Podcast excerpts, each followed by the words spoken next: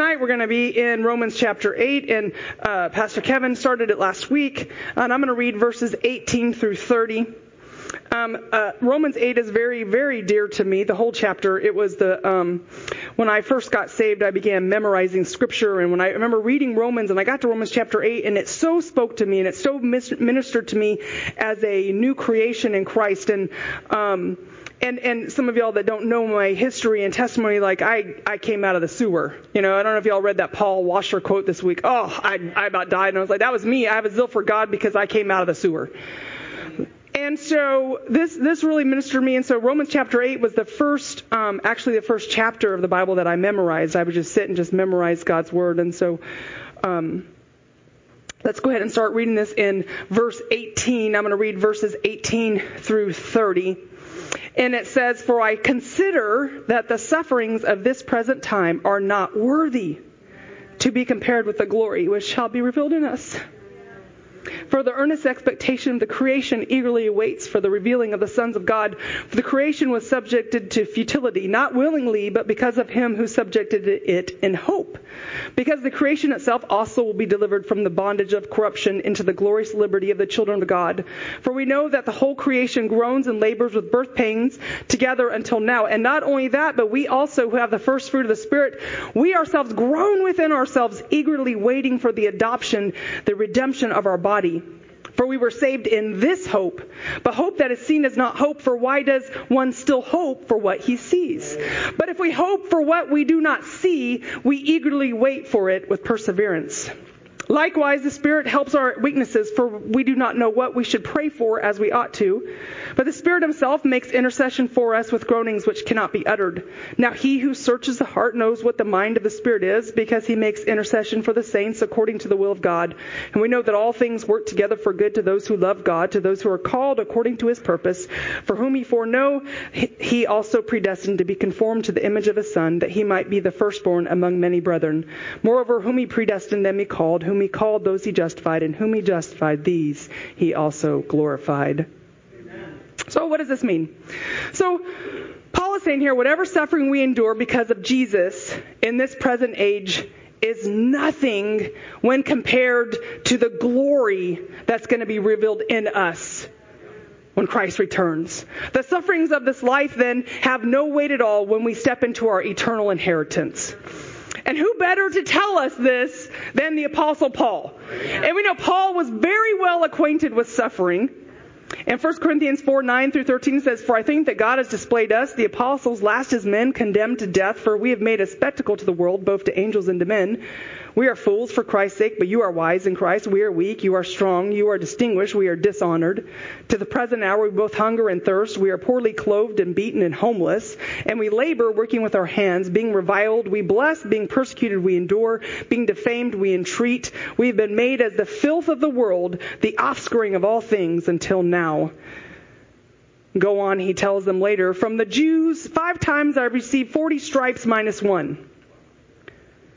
I don't know why he just doesn't say 39. Three times I was beaten with rods. Once I was stoned. Three times I was shipwrecked. A night and day I've been in the deep. In journeys often, in perils of water, in perils of robbers, in perils of my own countrymen, in perils of the Gentiles, in perils in the city, in perils in the wilderness, in perils in the sea, in perils among false brethren, in weariness and toil, in sleeplessness often, in hunger and thirst, in fastings often, in cold and nakedness, besides the other things which come upon me daily, my deep concern for all the churches. Who is weak and am I not weak? Who is made to stumble and do I not burn with indignation? If I must boast, I will boast in the things which confirm my infirmity. The God and Father of our Lord Jesus Christ, who is blessed forever, knows that I am not lying. In Damascus, the governor under Aretas the king was guarding the city of the Damascenes with a garrison desiring to arrest me, but I was let down in a basket through a window in the wall and escaped from his hands. So, my first point is that suffering is inevitable. If you live on this earth, you're going to suffer. It's inevitable. And this is what he's telling you is, is that in this life, you will suffer. You're, you're just, you're going to suffer. In fact, those in Christ are actually appointed to suffer. Philippians 1:29 for you to you it has been granted. Now this word granted um, actually is appointed, but it's kind of like an appointed as as an appointee as a privilege. It's a privilege. So when he says granted, it's a privilege of Christ. Not only to believe in him, but to suffer for his sake. So he said, You are granted this privilege. So we can't escape suffering.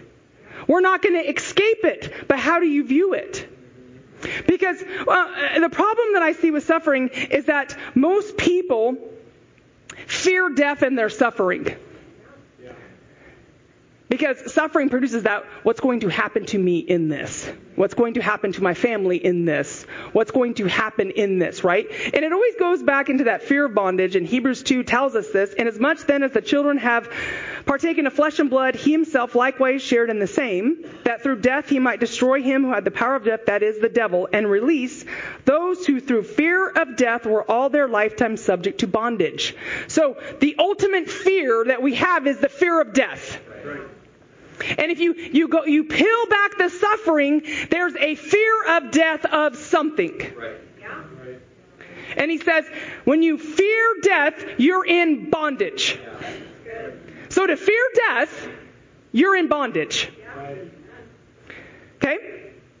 So, and, and a lot of people, Christians included, really have a skewed vi- view of life and death. And we have uh, made life and, and this longevity on this earth as an idol. Yeah. It's really an idol, and you see why the fear is so rampant right now and everything like that, because that this idea that we're just going to live forever and inhabit this earth, and the, the true nature of it is, is that you have planted roots in the world instead of in your heavenly places. And so you have a fear of death. What's going to happen to me? Or if I die, what's going to happen to my kids and what's going to happen to my grandkids and what's going to happen? It's a fear of death. And, and the writer of Hebrews tells us this keeps us in bondage. It's bondage. And Christ redeemed us from bondage so we can be set free. So we don't have to live in bondage to anything. Not our sin, not our flesh, not fear. So Paul says that the proper way to view suffering then is to weigh it in balance to eternity. Right. And the glory that we will have with him one day.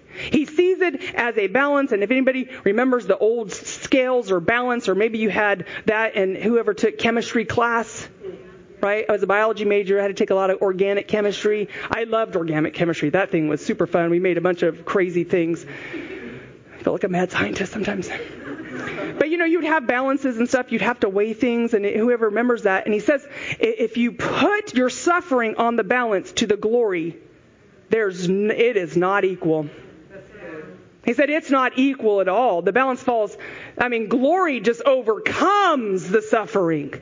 It, there's there's there's no comparison there at all. So why do we still fear death? Because we've yet to realize that glory that will be revealed. Amen. And we're not the only ones suffering because of the fall, because of Adam and Eve. Thanks, guys. All of creation is waiting for God's redemption. This is what he says that the entire creation groans. Means earth is groaning, the plants are groaning, the uh, animals are groaning. Now, the world would call this global warming and climate change. And I'm like, oh no, it's the groaning of the earth. The earth is groaning. Why is the earth groaning? Because the effects of sin on the earth, on the animals, the entire system is malfunctioning and it's miserable right along with us. They're waiting for the relief to come. So Isaiah the prophet, he described this, what will happen when the curse is reversed. It'll affect the animal and plant world. It'll be trans, uh, dramatically transformed. Isaiah 11, 6 through 9. The wolf shall dwell with the lamb. Who ever heard of that? The leopard shall lie down with the young goat, the young, the calf and the young lion and the fatling together, and a little child shall lead them. The cow and the bear shall graze. The cow and bear together? The young ones shall lie down together. Lion shall eat straw like the ox.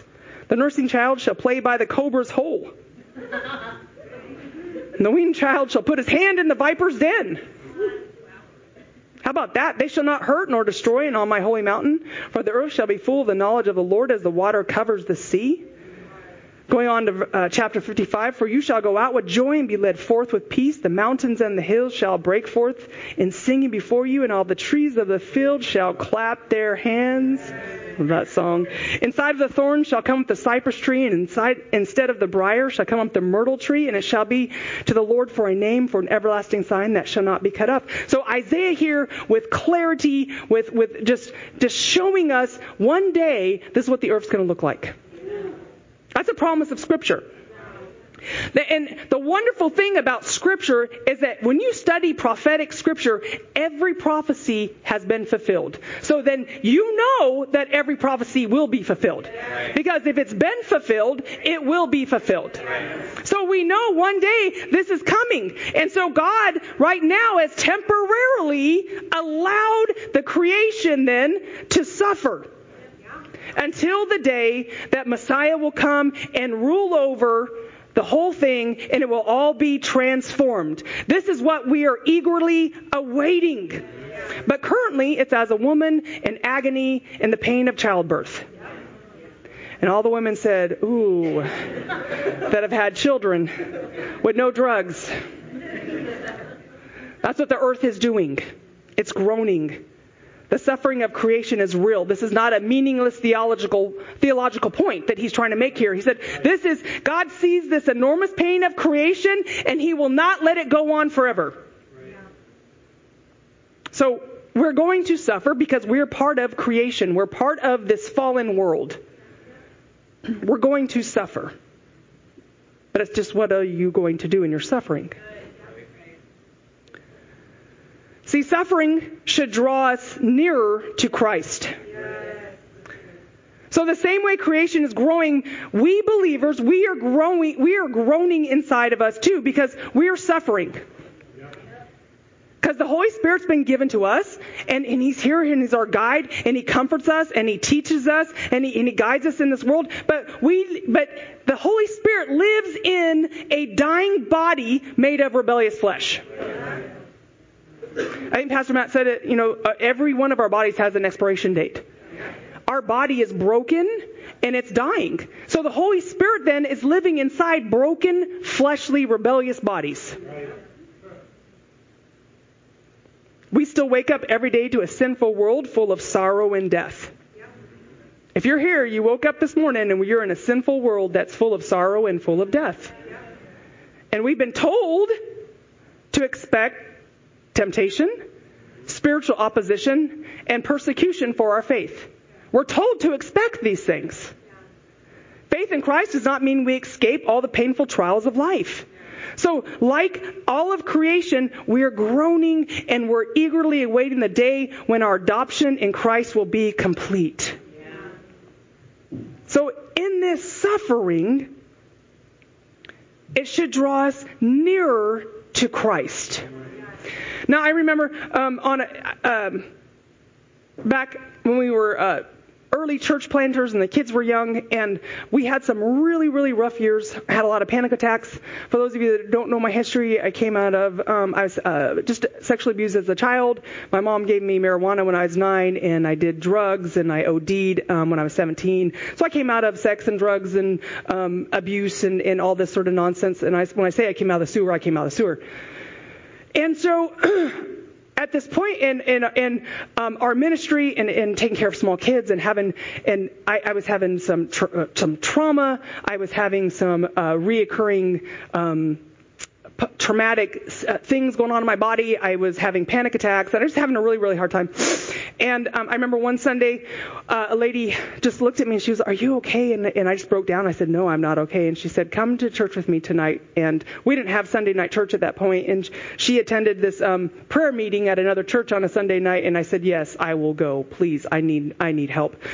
And so we went to this church, and I remember sitting there, and I literally now listen. I know the voice of my Lord. And the Bible says that those that follow him know his voice. And I was sitting there in the congregation, and the Lord said, if you want, if you want to be healed tonight, run to the altar right now. And literally there was nothing going on up here. Some guy was up here talking over here, and there was no music. There was like, and I was like, Are you kidding me right now, Lord? And he said it one more time, and I knew he was only going to tell me twice. I knew. And I ran to the altar, and I just broke down crying. And people started surrounding me, and they started playing music. I mean, it was really, it was kind of a crazy experience. People started um, coming up here, and they started worshiping, and people were surrounding me. And it was one of the times I can tell you that I had a heavenly vision. And I can't explain it to you. I can't tell you what I saw. I just knew that I was translated to a different place. It's crazy. It's supernatural. Um, but I, but I remember that, and I thought, well, this isn't real. And and the time I was like, what is going on? This is crazy. Oh my gosh, this is wild, whatever. So I went home that night and my husband's sitting there with um, Pastor Christian. Y'all know Pastor Christian. He was young at that time. He was just a young man. And I walked in and he goes, Crystal, your face is glowing like Moses. And I was like, it is? and I, I just, and I was like, it was real. I, and I knew it was real, but, you know, God just had this manifestation. And that, that time of suffering drew me close, so close to the Lord, so much that I ran to his presence, that I didn't care about what anybody thought about me. I didn't care about anything but being in the presence of the Lord. I needed a healing. I needed to touch his garment, and I was going to get there no matter what. And because I did that, that, that vision has stayed with me and stuck with me ever since. God allowed me to get a glimpse of heaven. And it's funny because my husband always tells me, he said, You want to die. Do you not say that? and I said, Yeah, because I had a glimpse. I had a glimpse. So I don't fear death. And in fact, the Lord had to tell me to stop praying to die.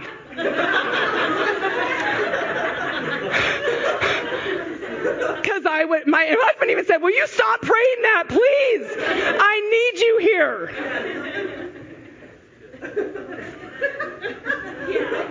It's true, is it not true? It's true story.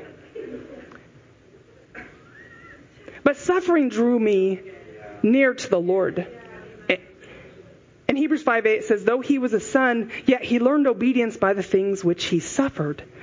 And suffering will either draw you near to the throne for comfort, or you will be drawn into seeking your own solution. You'll be drawn to seek your own solution, your own comfort, your own help apart from Christ. And and you know, folks, it's your choice. It's really your choice because you can freak out and lose your mind, or you can seek the comfort and solace in the arms of Jesus. Like that, you can get better or you can get bitter. And God is molding to himself a family that are like Christ in character and appearance. Jeremiah 18, 1 through 6, it says, The word which came to Jeremiah from the Lord says, Arise and go down to the potter's house, and there I will cause you to hear my words. And I went to the potter's house, and there he was making something at the wheel. And the vessel that he made of clay was marred in the hand of the potter, so he made it again into another vessel as it seemed good to the potter to make. And the word of the Lord came to me, saying, O house of Israel, can I not do with you as this potter? Says the Lord, Look, as the clay is in the potter's hands, so are you in my hands, O house of Israel.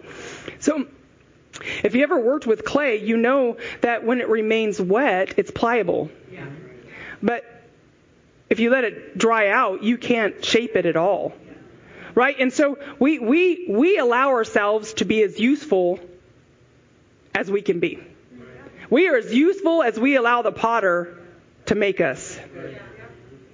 So we can be useful in his hands and we can allow him to mold us and change us and shape us. And, you know, I mean, y'all, you ever watch someone like carve something with a, with a, you know, uh, the clay and they got a little carving knife even and they're doing the, I mean the, I'm like that can't that can't feel good. And I just imagine the Lord doing that on us of just the scraping away things and like that's like oh that hurts Lord and he's like just stay still. I'm doing something here. Because what he's doing is right he's producing us more to be more like Christ. Because when we become more like Christ, that's the purpose He's fulfilling that purpose in us is to be a people who are like Christ. And so we, we can we can just give into his hands and say, Lord, mold me, shape me, change me. Or we can fight the process and it makes us stiff necked and rebellious. And then we're useless. We're just hardened lumps of clay. That's not good for anything. Because suffering identifies us with Christ. Suffering and pain have a purpose, and it's not for nothing. It's not for anything. God does, God does not waste pain. He doesn't waste suffering. Suffering identifies us with Christ. Matthew 5, 11 through 12, it says, Blessed are you when they revile and persecute you and say all kinds of evil against you falsely for my sake. Rejoice and be exceedingly glad, for great is your reward in heaven, for so they persecute the prophets who were before you. In John, he says, If the world hates you, you know that it hated me before it hated you. If you were of the world, the world would love its own, yet because you are not of the world, but I chose you out of the world, therefore the world hates you. Remember the words that I said to you, a servant is not greater than his master. If they persecuted me, they will persecute you. If they kept my word, they will keep yours. But all these things they will do to you for my name's sake, because they do not know him who sent me. And I remember during this time of suffering, when I was when I was so suffering so much, when I was going through all this trauma in my body, when I was having these problems and had young kids and starting a ministry and trying to be a good wife, all these things, the Lord spoke to me and said, "Crystal, you will be hated for my name's sake." And I'm like, "Great." Not only am I suffering and I'm having a hard time and I feel like I, you know, I'm dying here, Lord, now you're telling me that I'm going to be hated. But you know, I, I look at my I look back at my life and my my my whole life prepared me for this time. Because I was an outcast from the time I was a child. I, I, I was an outcast from the time I was a child. I was I was always an outcast. I was an outcast everywhere I went. I never fit in anywhere. I can remember in junior high, I was thinking about this in junior high, and um, you know, uh, my mom was just a hippie. We moved around all the time, and we would move in with uh, we would move in with men and and women, and we would just I mean, it was crazy living. And so I went to many different schools all the time, and um, it's funny because people look at me now, and I guess I guess I look a certain way, and they're like, "Oh, were you a cheerleader in high school?" And I'm like, "What? Are you crazy?" I was all, you know, I, I mean, sorry, but I was like, that was me. I was hanging out behind the school, you know.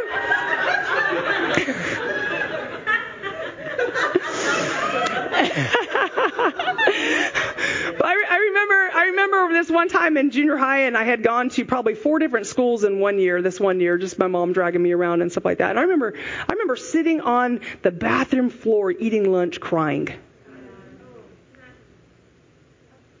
Because I was an outcast. I was an outcast. I didn't fit in anywhere. I didn't have any money. I didn't have the clothes. I, I you know, I didn't look the part. I, I didn't, I didn't fit in with anybody. I fit in with the, the one group. They just take anybody that, you know, hey, come on, right?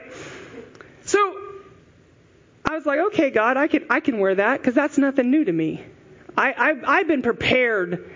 I've been preparing for this my whole life. See, we are not alone in our groaning.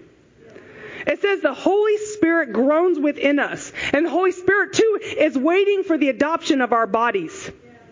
So until we die or the resurrection takes place, we live, we live in our bodies, right? We live out our days in aging bodies. We wrestle with rebellious flesh. We fight spiritual wickedness in a fallen world. But our greatest weakness is not our bodies, our flesh, or the world. It's the poor quality of our prayer life. Because Paul says we are weak because we don't know what to pray for as we ought to. And James kind of said the same thing. So you don't know what to pray for as you ought to. So we tend to ask for the wrong things. Not the things God wants to accomplish in us. I mean, who, who prays the prayer, God, let me suffer for you? Let me be hated for your name's sake. I mean, somebody might say that. I mean, that, that's kind of, a, you know, I, I don't know. I never prayed that, but I felt like, okay, God, if you want me to. Paul tells us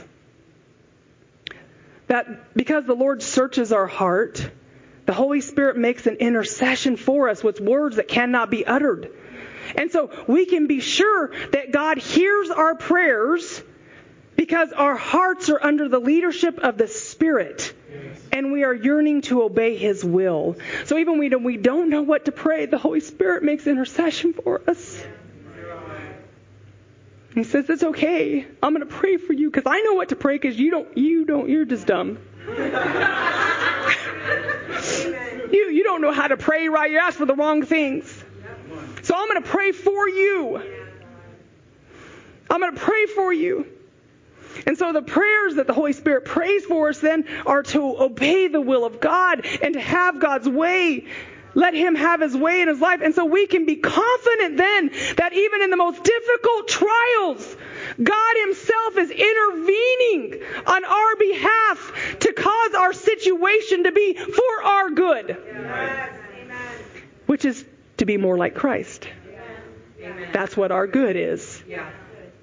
Suffering is to make us more like Christ.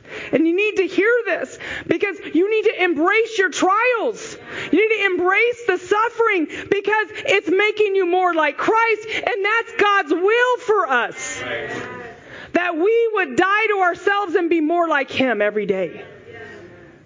Scripture tells us that we should rejoice in our sufferings because God is molding us and shaping us into something beautiful and something useful and something purposeful.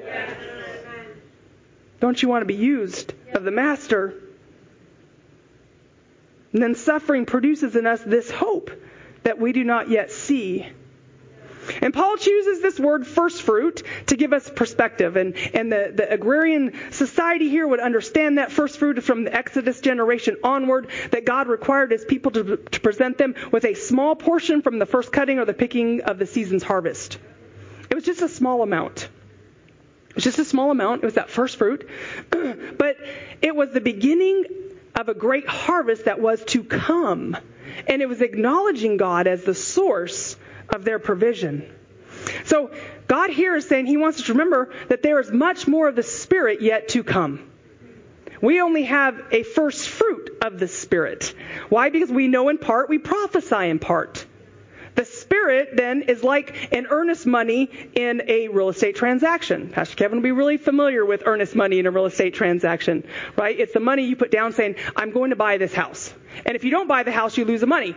But the Holy Spirit is saying, I'm going to purchase you one day. I'm going to fulfill that purchase.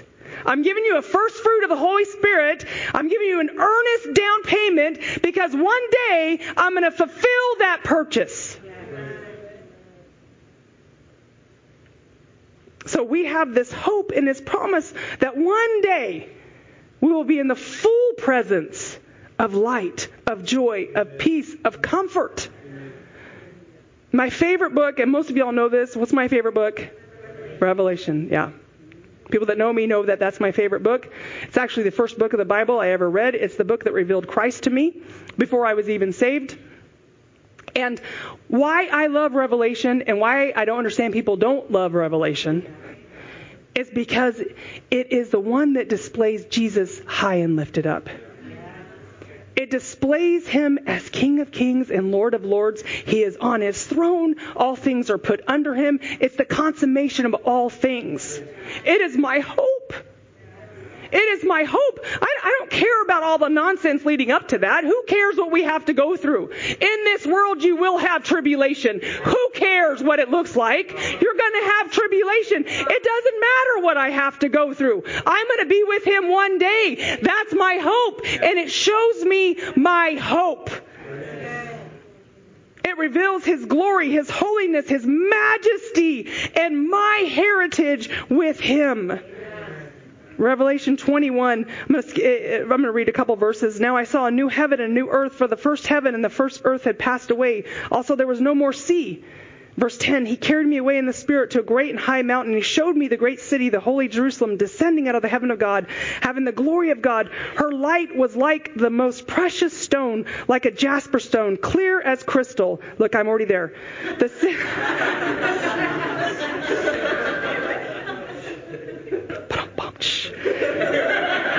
the city.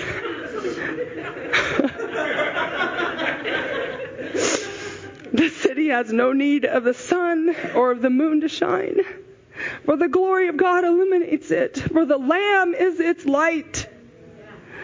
Can you just imagine what that's going to be like?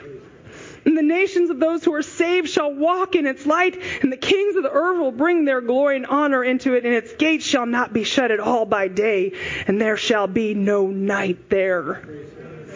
So Paul, hope here is a special kind of faith. It's a special type of faith where he says, this is the hope. We have hope for what we do not see. So faith then is the confidence that God keeps his promises, right? We know that, that I believe that God will do what he said he would do and, and I act accordingly, right? And so we have, we have faith in different areas. We have faith for salvation. We have faith for healing, faith for, for provision, faith for protection. But the hope that Paul is talking about specifically right here is a specific kind of hope to overcome suffering.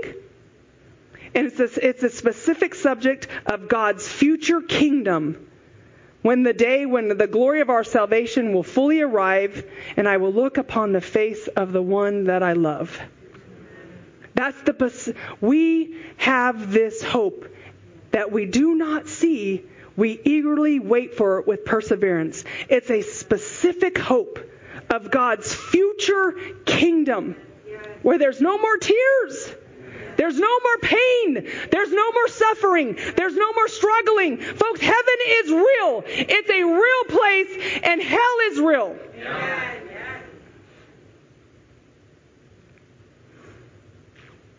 And we are trained by grace to look forward to that day. Titus 2 says, For the grace of God that brings salvation has appeared to all men, teaching us, see, grace teaches us to deny ungodliness and the world. Grace teaches us. So if, it, if the grace that you have received is not teaching you to deny ungodliness, deny worldly lust, that we should live soberly, righteously, and godly in the present age, it's not the grace of God and looking for the blessed hope. What hope? This hope. Amen. This hope and glorious appearing of our great God and Savior Jesus Christ. That's what grace teaches us. To look away from sin in the world, to be looking and expecting this blessed hope in Christ. Because during this present age, our salvation is incomplete. It's incomplete. Our bodies have not yet been resurrected. Anybody here wake up today and your bones still hurt? Yeah. Yeah. Every day. My bones crack when I get out of bed. The earth is still held captive by the curse. We still wrestle against spiritual wickedness in high places. We still cannot see Jesus face to face. We cannot know him as we are known. But one day, one day, one day we will stand in a resurrected, immortal body, and we will behold Jesus face to face. Death and sorrow and sin will have passed away, and we will glorify God and we will enjoy Him forever. And on that day, our waiting will end and our full inheritance will arrive, and this hoping will cease. But this is in the future. So this faith then to overcome contains this hope. Yep. It's the hope that I will endure the entire course of my life to see him one day. 1 Corinthians 13 says, For now we see in a mirror dimly, but then we'll see face to face. Now I know in part, but then I shall know as I am known. See, everything right now is in part.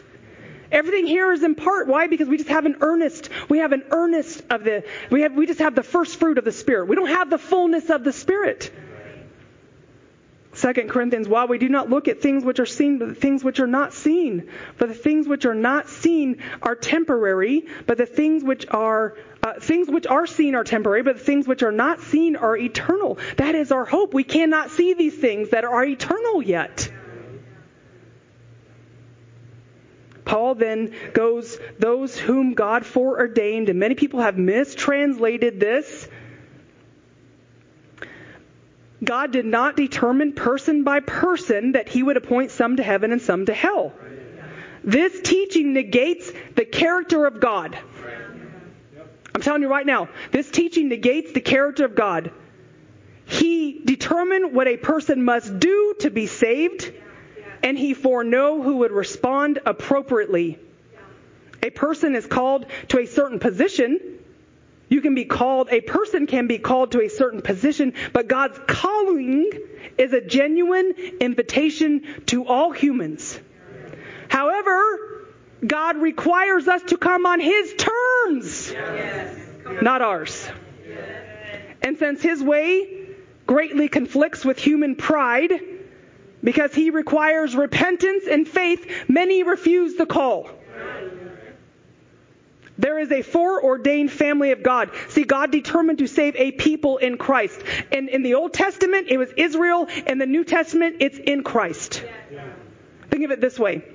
That there is a ship that's predestined for heaven. And, and on this ship is, it's been foreordained that this ship would go to heaven. And that whoever was on this ship was going to heaven. To get on this ship, you have to be in Christ. That's your entry. It's through the blood of the Lamb. And you can be on that ship. It's predestined for heaven. So you're predestined for heaven as long as you stay on that ship. But you can also jump off the ship. The Bible has a word for it. It's called apostasy. It means to depart from the faith. So the ship's still predestined for heaven. Right. And the family that's on it, it's still going to heaven. It's just whether or not you're going to be a part of that. He foreordained that a great family would be created from Christ, made up of people who are holy in character, resurrected in body like his son. And to produce this family, he issued a call to the whole human race to come to him by repentance and faith. This call has been given to every generation, and in every generation there are those who accept it and those who reject it. Because of pride, people refuse to acknowledge their spiritual need and to humble themselves. Because if anyone believes they are righteous by their own efforts, they will find it difficult to receive his righteousness as a gift. Why do you think the enemy is working so hard on today's kids to tell people, you're good? We are not good. We are not good. This is why this is why the call is going out because say, I'm good. And, and, our natural tendency then is to try harder to be good instead of humble yourself and repent. Instead of admitting your attitude and behavior and it falls hopelessly short of God's standards, you justify your actions. Because only those who are willing to come to Him on His terms will be saved. In the end, those who are excluded only have themselves to blame. We are foreordained. Those who have been foreordained, we are justified. Those who respond to His call, then, He imparts the righteousness of Christ to our lives, to each one of us as a free gift. We become the righteousness of God in Christ Jesus. That's what it means to be justified. I am his righteousness. He imparts that to me as a gift. And lastly, we are glorified. Suffering in this world for Christ is not worthy to be compared to the glory that will be revealed with us one day. And this is our hope, is to be glorified. This refers to the entire transformation that will take place when we are resurrected including a glorious immortal new body which radiates God's visible glory, a new form of flesh that contains no sinful tendencies, and a moral character which is sinless and Christ-like. Paul uses this word to describe the finished product. He said, "You are glor- we are not yet glorified." So he says, "He also glorified. One day, he's describing the finished product. One day, we will put on immortality. One day, we will step outside of this broken flesh. We will no longer have to fight our flesh. We won't have to fight against these things. We're not going to have to suffer. We're, we're going to put on immortality and we will be glorified. And he says, that's the finished product. But I'm looking ahead and I see the finished product and I want you to have it as your goal and your vision that your hope is one day that you are going to be glorified in His presence. Yes. Those who are justified will be glorious in body and character. Before creating the world, God determined the steps needed to prepare humans to fellowship with Him forever. And the final step is being glorified. The final act of separating us from everything which is mortal and fallen and raising us to the level of being like Christ. This is our hope. So in the midst of our suffering, we can rejoice because one day we will be glorified. Yes. See, God is working in us to make us a beautiful and glorious vessel, and we can rejoice in our suffering because God is working things out for your good. So you can rejoice in your suffering because you identify yourself with Christ. Paul said, But none of these things move me, nor do I count my life dear to myself, so that I may finish my race with joy. The ministry which I received from the Lord Jesus to testify to the gospel of the grace of God. O death, where is your sting? O Hades, where is your victory? The sting of death is sin, and the strength of sin is the law. But thanks be to God who gives us the victory through our Lord Jesus Christ. Therefore, my beloved brethren, be steadfast, immovable, always abounding in the work of the Lord, knowing that your labor is not in vain in the Lord. And the last scripture, and they overcame him, who? The enemy, by the blood of the Lamb and by the word of their testimony, and they did not love their lives to the death. Russ, will you come play? I always like to give you an opportunity tonight to respond to the message. And so, if the Lord spoke to you about anything, let the Holy Spirit work on you in that. God, let, let the Lord do his job in you.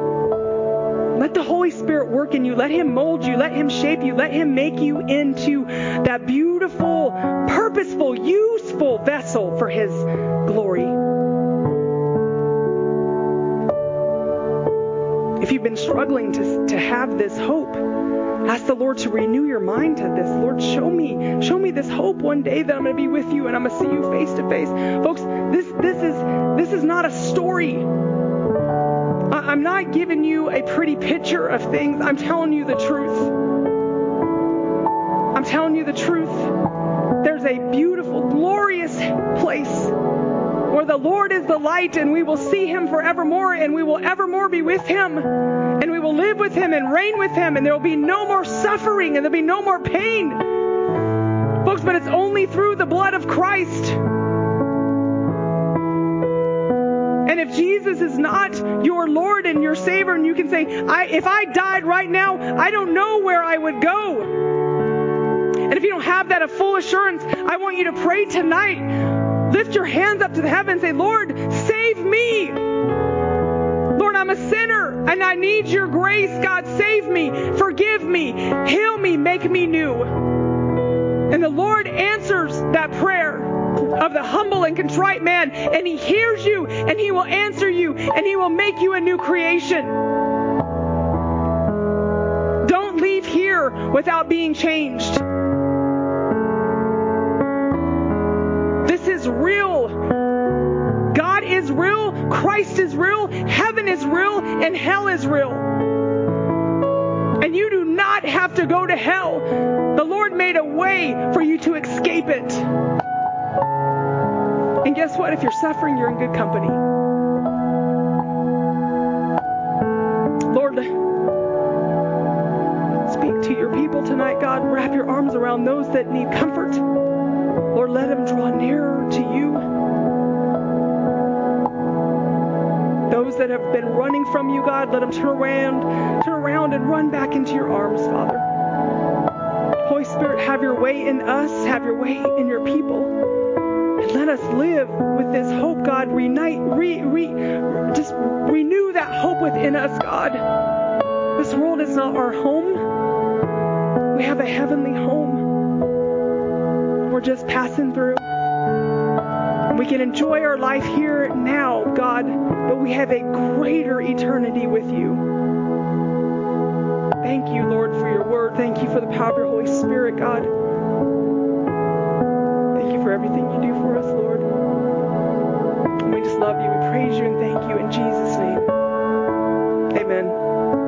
Get your kids. We'd like to thank you so much for joining us today online. We want to encourage you to like our Facebook page, follow us on social media. If you're a regular watcher of Faith and Victory online, would you please send us a message because we want to get to know you. We want to be connected with you. Make sure you like and share this video, and we'll see you next week at Faith and Victory Church. We love you. Have a great day.